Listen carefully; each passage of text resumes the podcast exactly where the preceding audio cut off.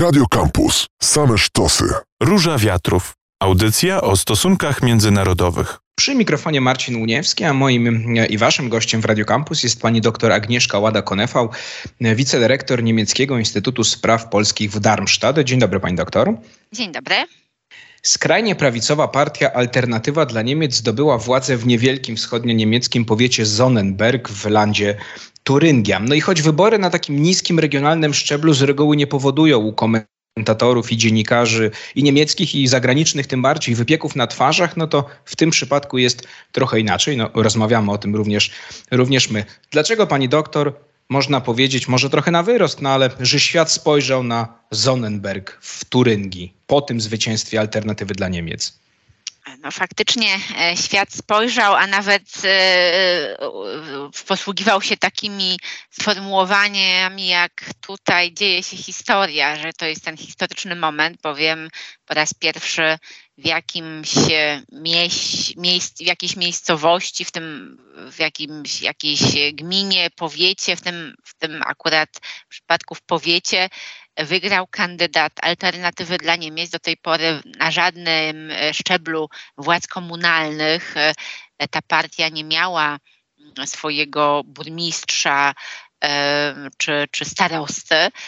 Oczywiście jest reprezentowana w Bundestagu, jest w Landtagach czy w innych władzach takich bardziej grupowych, komunalnych, ale takich bezpośrednich wyborach właśnie burmistrzów, starostów kandydaci zawsze przepadali. Tym razem wygrał kandydat AfD i to oczywiście sprzyja refleksjom, dlaczego ta partia odnosi takie sukcesy, bo trzeba przyznać, że to nie jest odosobniony o tyle przypadek, że ta partia obecnie jest drugą siłą polityczną w Niemczech, jeżeli chodzi o sondaże o to też panią zapytam. Pani doktor, a co zdecydowało w takim razie, na razie skupmy się na tym lokalnym sukcesie, co takiego miał kandydat AfD, czyli Alternatywy dla Niemiec, czego nie miał kandydat CDU, który ostatecznie zajął drugie miejsce?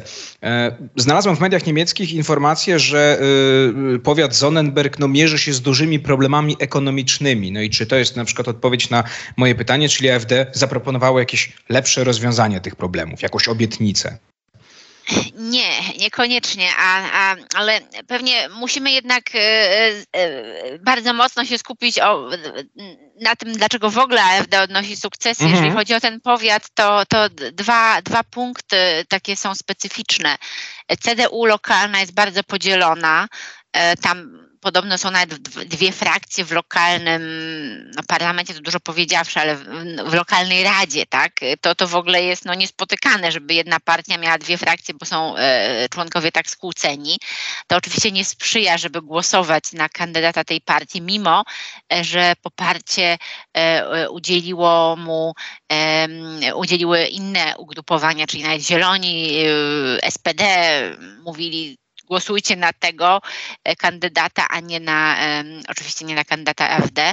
Więc to był jedna przyczyna, dlaczego ten kandydat CDU przepadł, skoro własna partia jest taka skłócona, że zniechęca.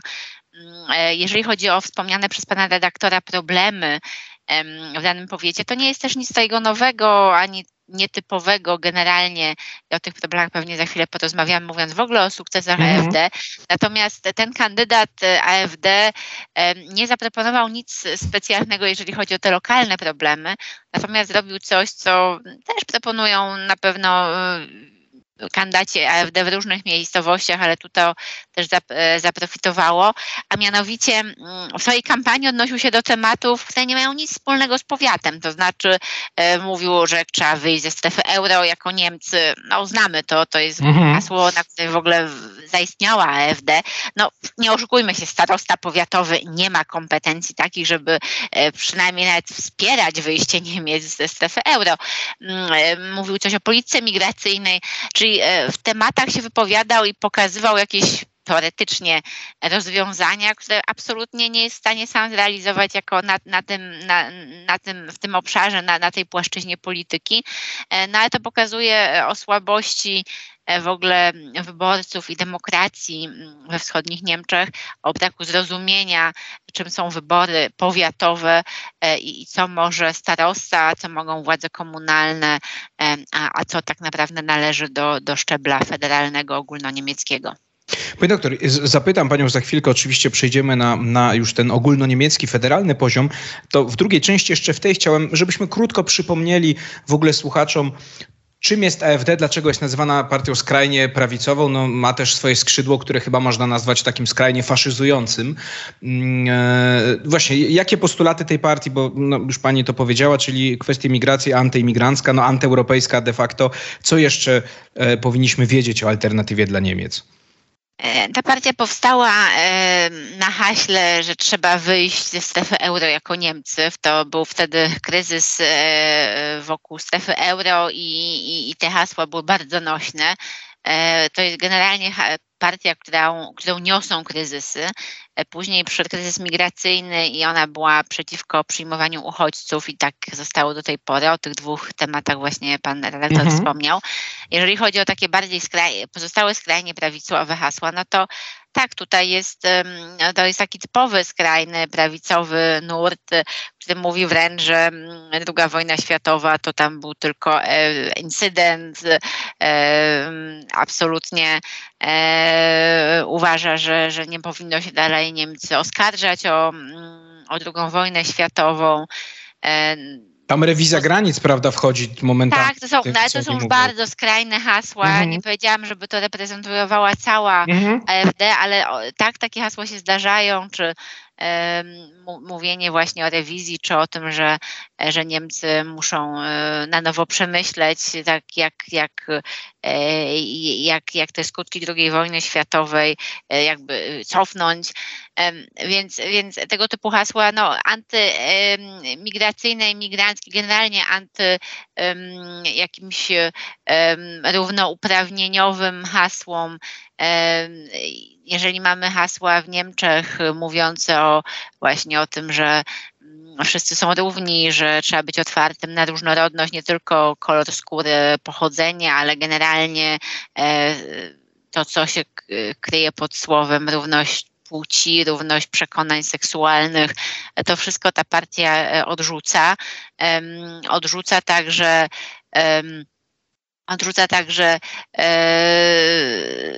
albo może inaczej powiem, głosi hasła, które są takie bardzo prosocjalne, mówiące o tym, że trzeba dbać o najsłabszych, o tych słabych ekonomicznie. To są oczywiście takie bardziej lewicowe hasła, jeżeli chodzi o gospodarkę i politykę społeczną, ale trafiające właśnie do wyborców, którzy czują się zapomnieni przez pozostałe partie, którzy czują się poszkodowani w wyniku zjednoczenia Niemiec, bo ta partia właśnie mówi, że tym stała się krzywda i realnie pokazuje, że o nich dba, w tym sensie, że realnie, że jeździ po niewielkich miejscowościach ze swoimi spotkaniami z obywatelami i spotyka się z nimi w najmniejszych miejscowościach i to jest bardzo dobrze przyjmowane.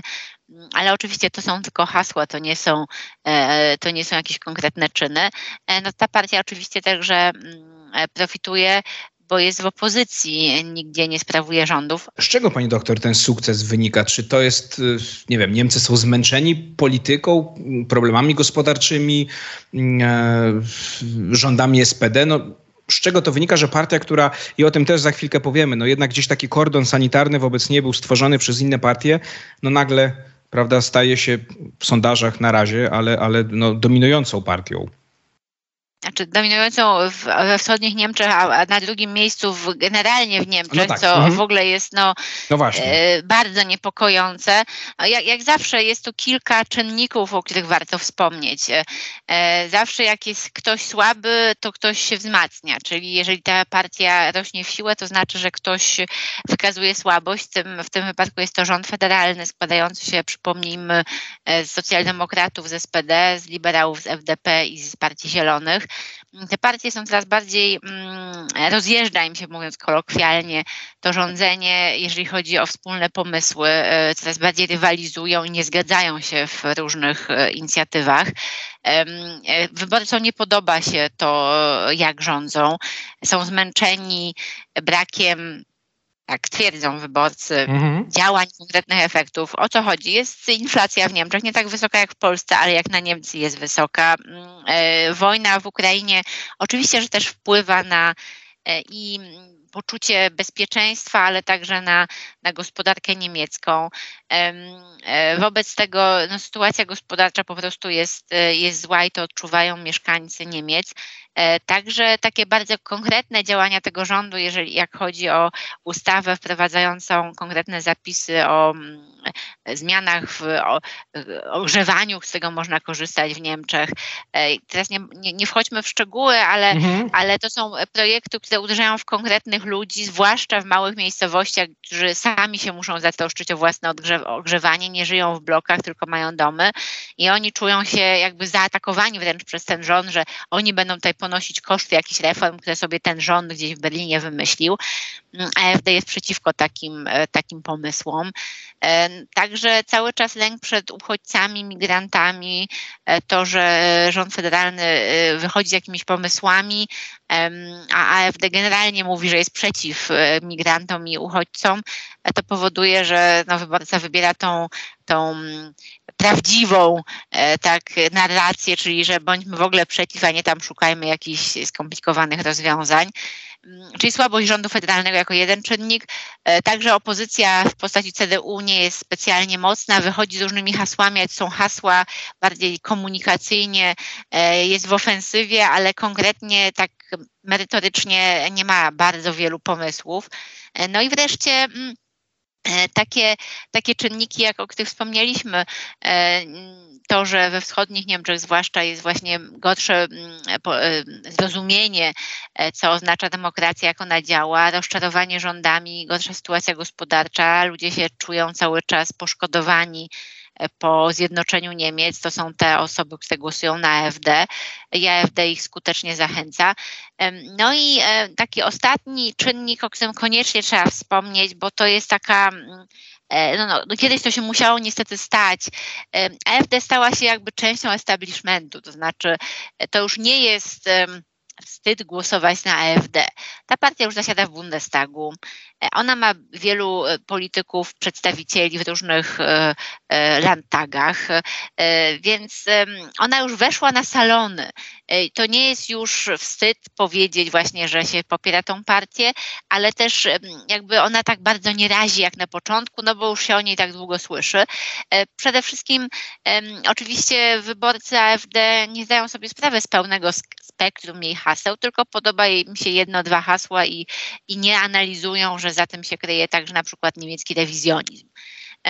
A tutaj trzeba też przyznać, i to jest chyba ostatni punkt już dotyczący raczej wewnętrznej sytuacji w partii, sama partia też umiała się zmobilizować, tam jeszcze przez lata ostatnie były różne spory wewnętrzne, utarczki. Teraz odejścia, tego nie, prawda, liderów były. Tak. Nie słychać teraz o tym, a wiadomo, że jeżeli z wewnątrz partii jakby nie ma jakichś gorszących scen, nie ma jakichś kryzysów, o których by się słyszało, to wyborca chętnie na taką partię patrzy i to oczywiście także sprzyja temu, żeby niektórzy wyborcy powiedzieli, no to ta AfD wcale nie jest taka zła, zagłosuje na nią. Tak jak pani powiedziała, że ta partia już trochę się wpisała w establishment, więc zacznie się może takie myślenie, że no, trzeba z nimi też rozmawiać, dogadywać się.